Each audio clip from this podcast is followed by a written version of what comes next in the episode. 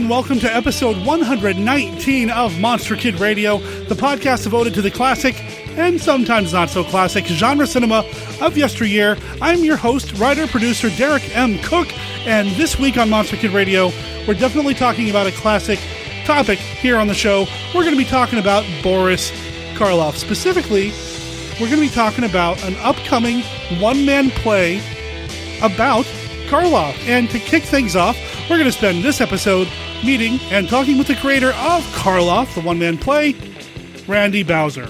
By the way, big thanks to Reber Clark for introducing me to Randy and giving me a heads up about his upcoming project. One of these days I'm going to have Reber on the show proper to talk about a movie that we've talked about off mic. But anyway, this is about Randy, this is about his project, this is about Karloff. So here we're going to introduce you to Randy Bowser. We're going to talk about his love of these monster movies, his background, and his love of all things Karloff, which is something I think all of us here at Monster Kid Radio can relate to. Before we do that, though, let's go ahead and get some of the basics out of the way. MonsterKidRadio.net is our website, and that's where you can find out everything you need to know about the show between episodes. From here, you can click on things like bands and songs and find links to the music that you hear here on Monster Kid Radio. For example, this show opened with the song Hollow Point from the band Atomic Mosquitoes. It's from their album Meltdown. It appears on this episode of Monster Kid Radio with their permission. You can find them over at their website by following the bands and songs button over at our website, or follow the link in the show notes. And if you do pick up their album, let them know that Monster Kid Radio sent you.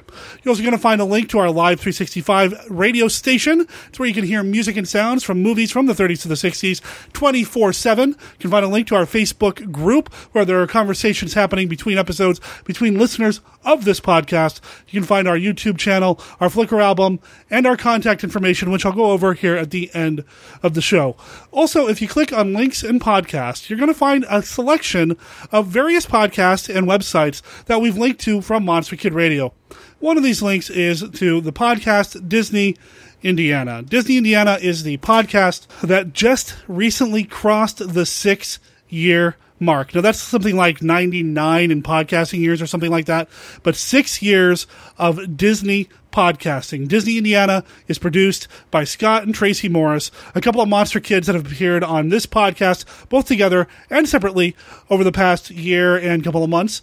I appreciate their support in all things that I do, up to and including Scott being one of my co-hosts on 1951 Down Place. Tracy did a guest stint there as well. They were also involved in my previous podcasting project. They're great people, and they are some of my nearest and dearest friends. And I want to say congratulations from the bottom of my Monster Kid heart for hitting the 6-year mark at Disney Indiana. It is one of the best podcasts for all things Disney. They share their fandom of all things Disney. They share their trips, their experiences, their memories, their history with Disney. And they do a lot of research. So you're going to learn something about the mouse and everything the mouse is involved with by listening to their podcast. It definitely has the Monster Kid Radio and the Derek M. Cook stamp of approval. Check them out over at DisneyIndiana.com. But don't take my word for it. I'm going to play their promo, and then we're going to get to Randy Bowser and Karloff right about now.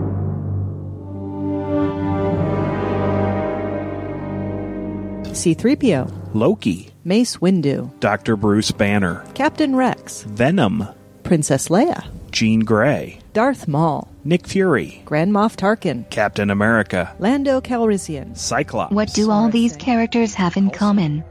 Well, two of them were played by Samuel L. Jackson. A couple of them were played by Hammer Films veterans Peter Cushing and Christopher Lee. Come on, guys, you know this. Well, of course we do, Jessica. Just like Mickey Mouse and Captain Jack Sparrow, they're all now Disney characters.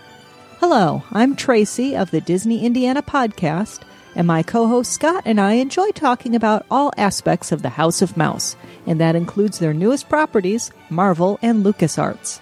We also talk about Disney resorts, the cruise line, theme parks, and whatever else Mickey has to offer, which includes movies, Imagineering, video games, and collectibles. You'll never know what we'll decide to talk about. So check us out at www.DisneyIndiana.com or do a search for the Disney Indiana podcast on iTunes, because now we've got a lot more to talk about. And don't forget about those other quote-unquote Disney characters like, well, Sully, Fozzie Bear, Buzz Lightyear, Link Hogthrob, Doug, Janice, Merida, Pepe, Bruce, Ralph the Dog, Wally, Dr. The Disney Bunsen Indiana Honeydew podcast. Syndrome. Even after 5 years, we're still miles away from the nearest Main Street, USA. We're not listed on the map, but you can join us at www.DisneyIndiana.com.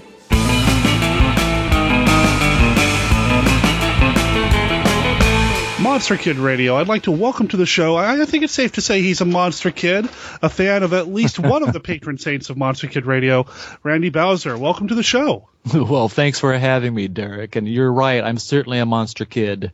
Despite age, we won't talk about that. You know, I think as we go along, age doesn't really matter when it comes to Monster Kid. I mean, I'm in my 40s. I consider myself a Monster Kid.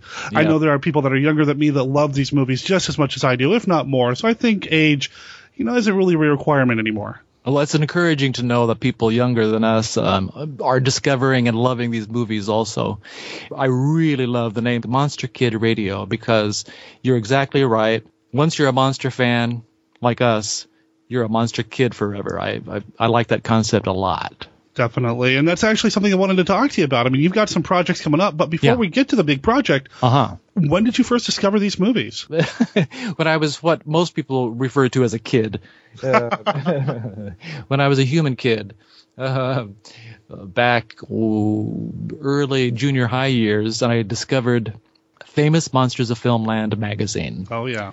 Well, you know, it's the source that a lot of people in my generation will point to as the thing that was the catalyst in their realization of how great these old movies were that were done way before we were born.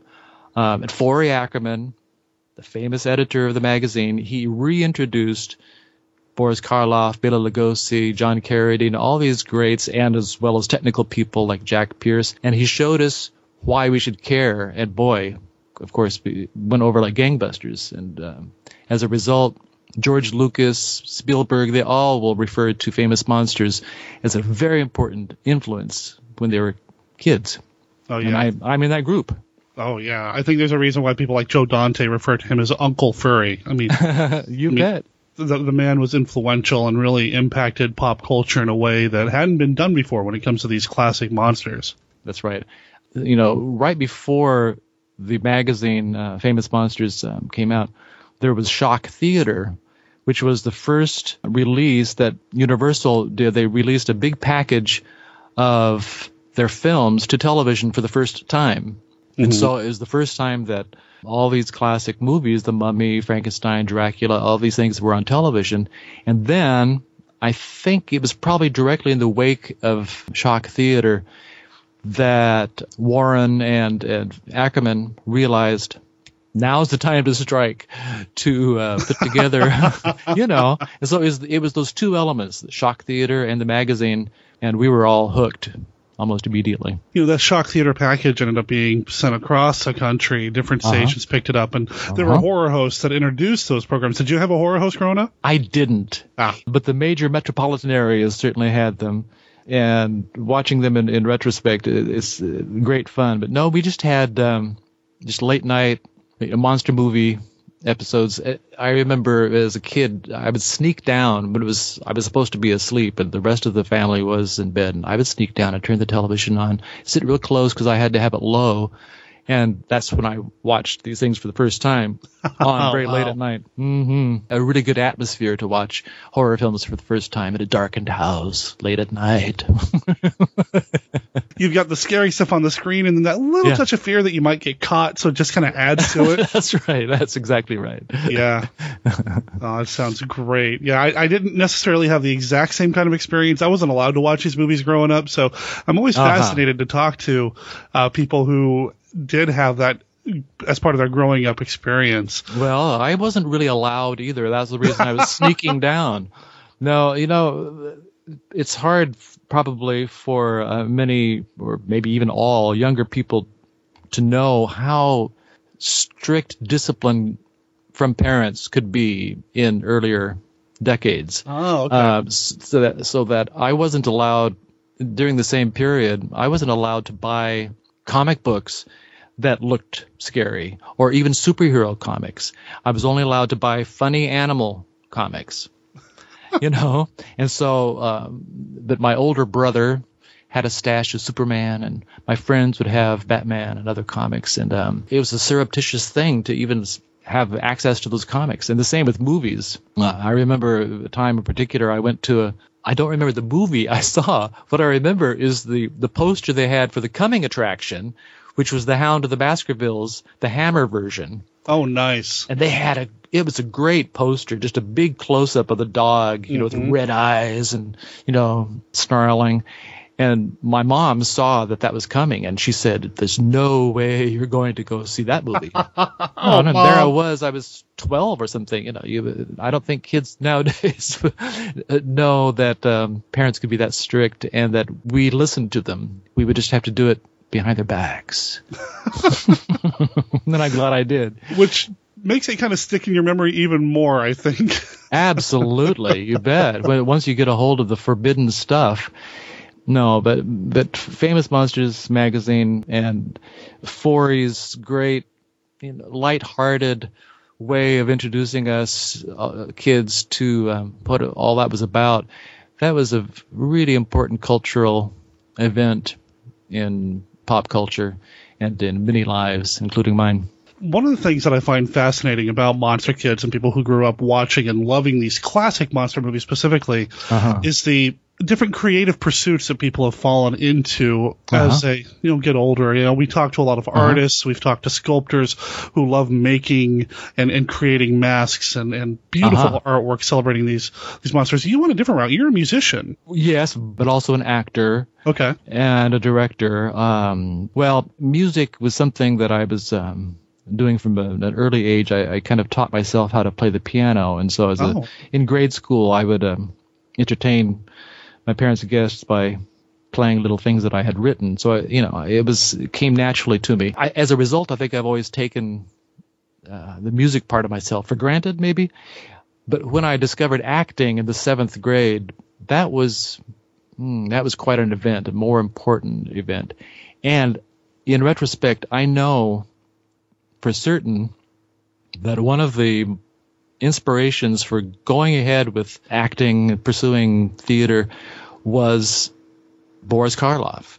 He was an inspiration as an unusual actor who had a great career and had such a wonderful presence on the screen. He was an inspiration all my life. And I know that as a kid, there I was with Monster Magazine, and I was given a role in a play, and the two things came together. You know, I wanted to be another Boris Karloff. Oh, wow. So how long did you practice the lisp? Yes. Well, that gets into something about the metamorphosis of the project that drew your attention to me. Sure. Because what we're talking about is what I call a one-person play about Boris Karloff. And the title is simply Karloff.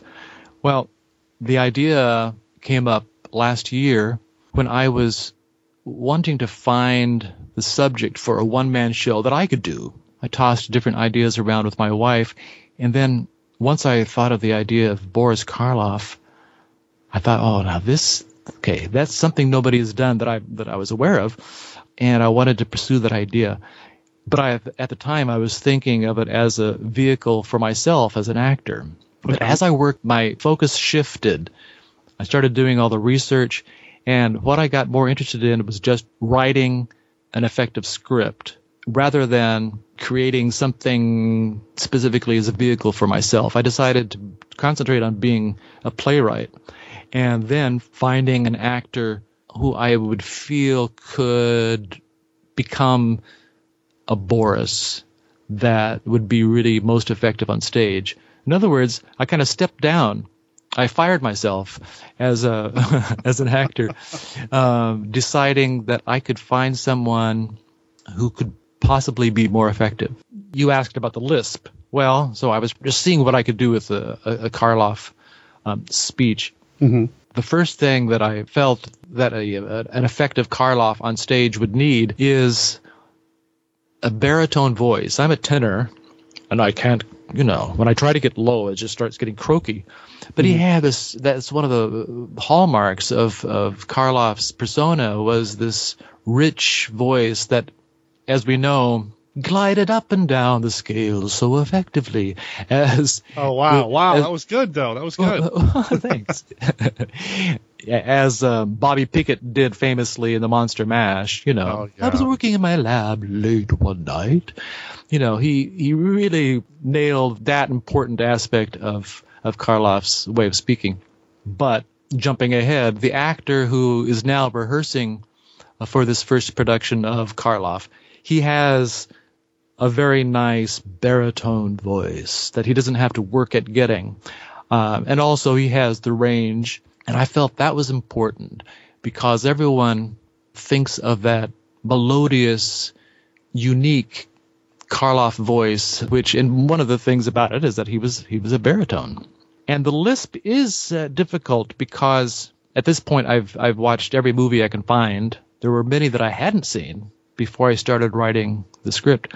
But in studying his films, my impression is that in order to overcome two different speech impediments that he had, one was to stutter and one was a lisp, in order to overcome those, he became very clear in his enunciation, that he maybe even overcompensated out of a concern of not being understood, because he remembers as a kid being made fun of because he talked funny.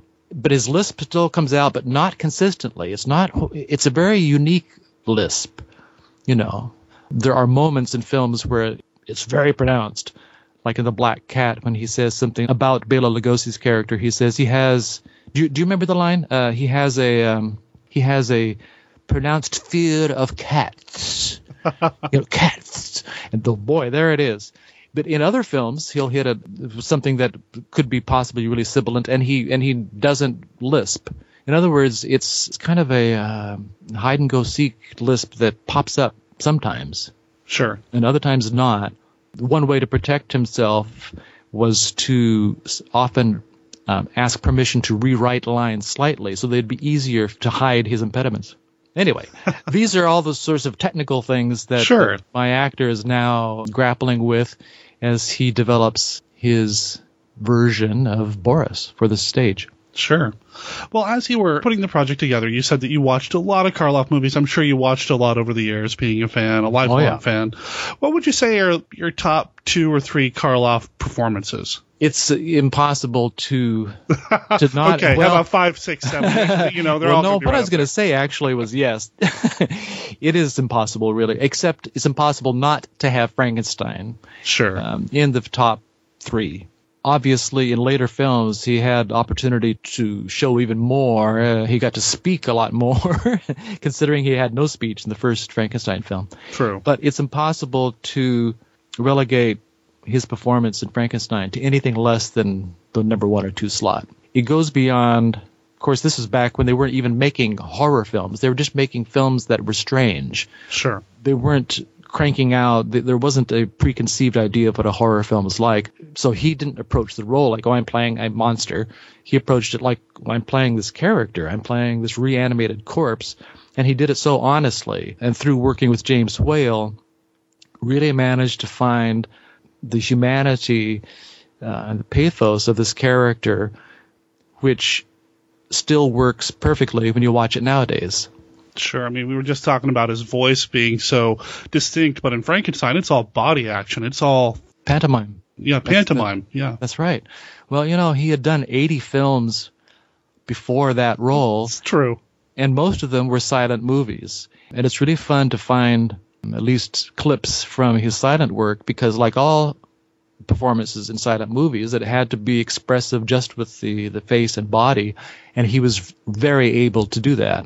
In that sense, that was his apprenticeship in being such a good pantomimist that he is in Frankenstein. Yeah, definitely. His performance as Frankenstein. Then he gets to talk a little bit in The Bride of Frankenstein. I mean, yes, and he objected to that. And that's a fact that I worked into the script because he rather stubbornly felt that it was damaging to the character. But the good actor that he was, he did what was required of him, but he really objected strongly.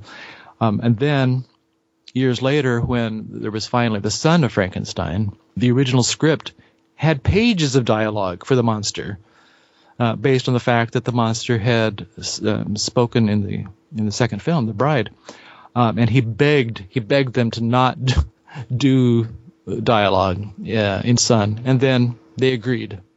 Right, and they cut it all. As we know, he doesn't speak in that. But that's a moment which we have in the script in Karloff, the one man play, because it's kind of surprising because he did the dialogue beautifully in The Bride.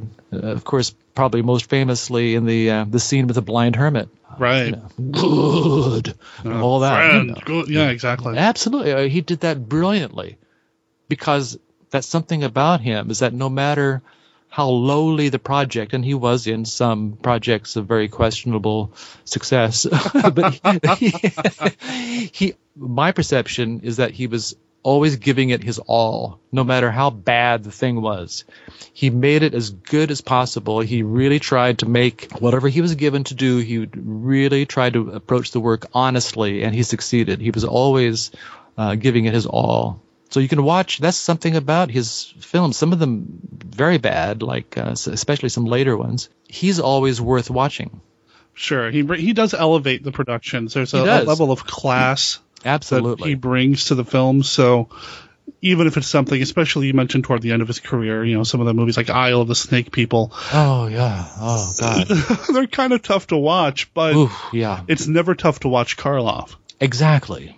Exactly. Even in those very final ones, when the man he really spent most of his time in a wheelchair. He would be propped up if he was supposed to be standing in a shot.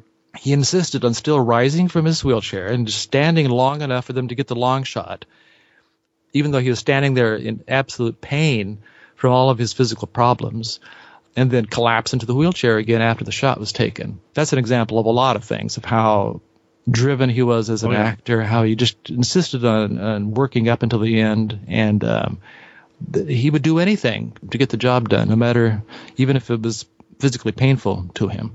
He was committed. He was definitely a professional, that's for sure. Oh, absolutely. And I think one of the key things that we see in the play, which is so clear in the biographies that I read, is that he was so humble. And I think that the best actors do tend to be actually humble about their own talent. He never took himself for granted, like, oh, yeah, this is a snap. I can just walk in and, do it. He was rather well known for having a great deal of insecurity about his abilities as an actor. Like any true artist, he was always wanting to be better, and he didn't rest on his laurels. He never took his own gifts for granted. Something that's in the play, which is happily very well documented in the biographies. His first Broadway breakthrough was Arsenic and Old Lace. Well, it's a horror comedy, Right. Mm-hmm. And at that time, it was the most successful production ever on Broadway up to that point. But it was very hard for them to talk Boris into doing the thing. He didn't feel like he could be accepted on stage again, even though his early career had been touring Canada as an actor when he was learning his craft. He didn't feel good enough to be on Broadway. He thought he would be laughed off the stage, to the point that, and this is a scene which we have in the play, at the first rehearsal, which is a read-through of the whole script, he was so nervous. His stutter came back for the first time. It's like he became that insecure, stuttering child again. He was stuck. He was stuttering. People were embarrassed. He was horrified, and he almost quit the production at that read through. And as he was given the script and he's sitting down to read the script cold, he had never seen the script before, and he had never been at a read through, as they're called. He had never had done that before. He was sitting on a bench. And one of the actors in the play, who was also sitting on that same bench, said that Karloff was so nervous and so shaking that the whole bench was vibrating. That's how terrified he was. And it took him some time to overcome his fear of doing that show. And then, of course, it turned out to be a gigantic hit that kept him busy for something like a year and a half because it was such a success. Right, yes. Oh, well, Arsenic and Old Lace is one of the longest-running plays anyway, so yeah, definitely. Well, it was a real breakthrough for him because he wanted to be always expanding himself as an actor, something he did throughout his whole career, taking on new media. You know, his career spans almost 50 years, and it's like a history of the entertainment industry of the 20th century, doing silent films and then talking films and then lots of radio and then television and then lots of records. Probably the most well-known of those is his great narration for Peter and the Wolf. He did everything. And going back to Arsenic is that show really gave him the push of confidence to keep going into new things so that later when other Broadway projects came up, he was ready. When he did the version of Peter Pan, which was a huge hit in 1950, and he played Captain Hook, none of those problems that he had at Arsenic in the early rehearsals, none of that was there. He was confident. And then later came what he felt was the high point of his career, which was playing Cochon in The Lark, about Joan of Arc. Oh, okay. That was in 1955, and that was another huge hit. Julie Harris played Joan of Arc. The co-star was Boris Karloff. And luckily, there was a television version on the Hallmark Hall of Fame. It was a cut-down version, and so it's just kind of a glimpse of what the stage show was like. But we get to see at least some of Karloff's performance, which got him the best reviews of his career. I'm not even familiar with that, so you're giving me some homework now. I have to go check this thing out. Well, notice I'm mentioning things that are not what Karloff fans first think of course. We always think of him as the mummy and the monster. Sure, and rightly so. I mean, absolutely, absolutely. That was, he rather famously said that the monster was the best friend he ever had. Sure. He had the opportunity to go ahead with the rest of his career because of that role of the monster. That's what made him famous, and he never regretted it, and always was happy to be remembered for that monster. But in the wake of it, he got to do so much more. It's occurred to me after writing this play and now being in rehearsals for it that Karloff fans could possibly expect something a bit different than what they're going to see when they see the show.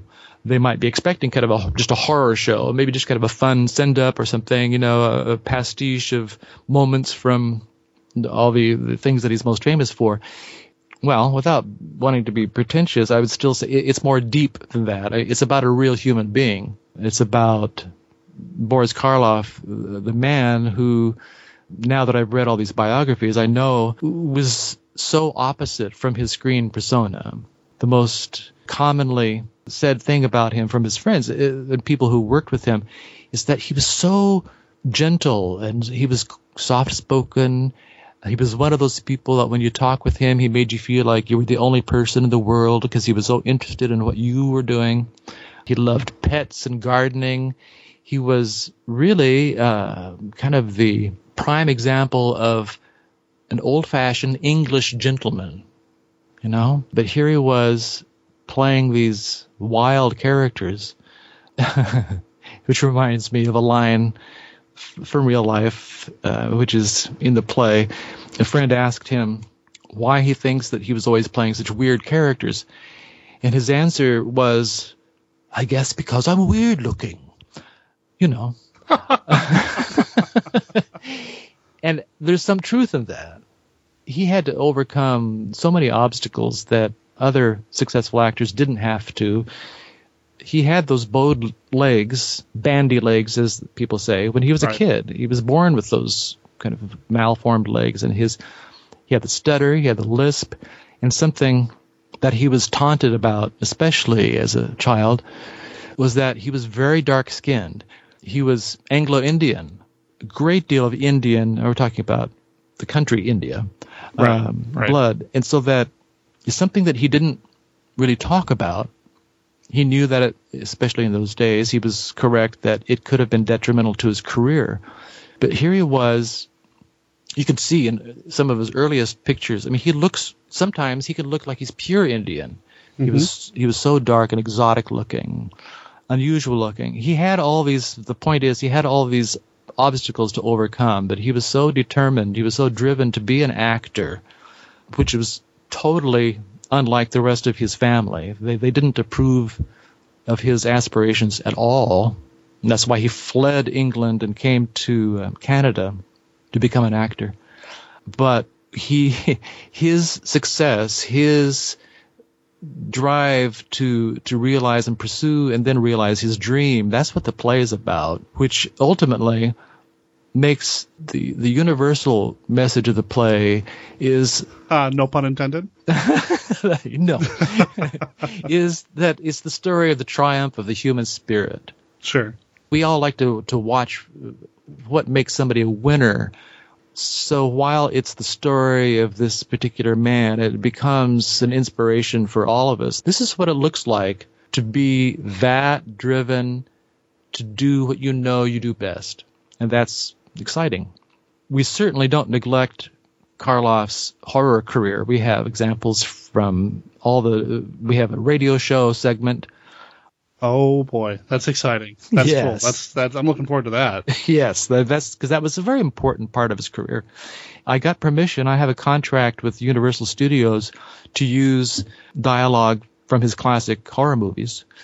And so all of that is included, but I'm just saying it's much larger than that. It becomes kind of a kaleidoscopic thing unfolding that jumps back and forth in time. It's a series of fast vignettes.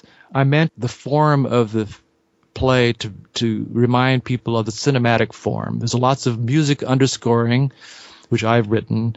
It's nothing like a dry, historical, linear account of here was my life. It's flashes from his life, reenacted, sure. And jumbled up in time, so that like a movie that jumps back in time. And done in a cinematic way. And it all adds up to what I'm trying to describe, the story of a remarkable man who made so much of himself because of his talent.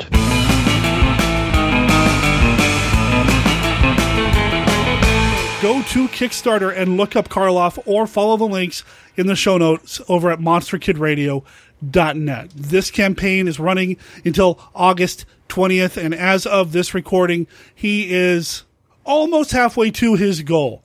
I want to see Karloff. I want to see this one-man play. I'm excited about what he's got brewing for this thing, and of course, I've heard the rest of the recording, which you're going to hear in a couple of days here at Monster Kid Radio, so I know what's coming, and I can't wait to see this thing. He's got some great rewards set up. Even if you cannot come to the actual performance, for $25, you can get a DVD of the show recorded during a live performance of Karloff, the one-person play. So there's no reason for you to think that just because you're not in the area, you can't support this project. Of course, if you are in the area, maybe we can coordinate a time for us to go see the play together. Maybe even make it a Monster Kid Radio crash. Big thanks to Randy for taking some time to chat with me here on Monster Kid Radio. Like I said, in 2 days on episode 120, he's going to be back. We're going to be back, Karloff is going to be back, and we're going to talk a little bit more and get more in depth about Karloff, the new one-person play that he's behind. Man, I can't wait. Monster Kid Radio is a registered service mark of Monster Kid Radio, LLC. All original content of Monster Kid Radio by Monster Kid Radio, LLC is licensed under a Creative Commons Attribution, Non-Commercial, No Derivatives, 3.0 Unported License. Of course, that doesn't apply to the song Hollow Point. That belongs to the band Atomic Mosquitoes. It's from their album Meltdown and appears on this episode of Monster Kid Radio. With their permission, talk to everybody in a couple of days for episode 120. One, two.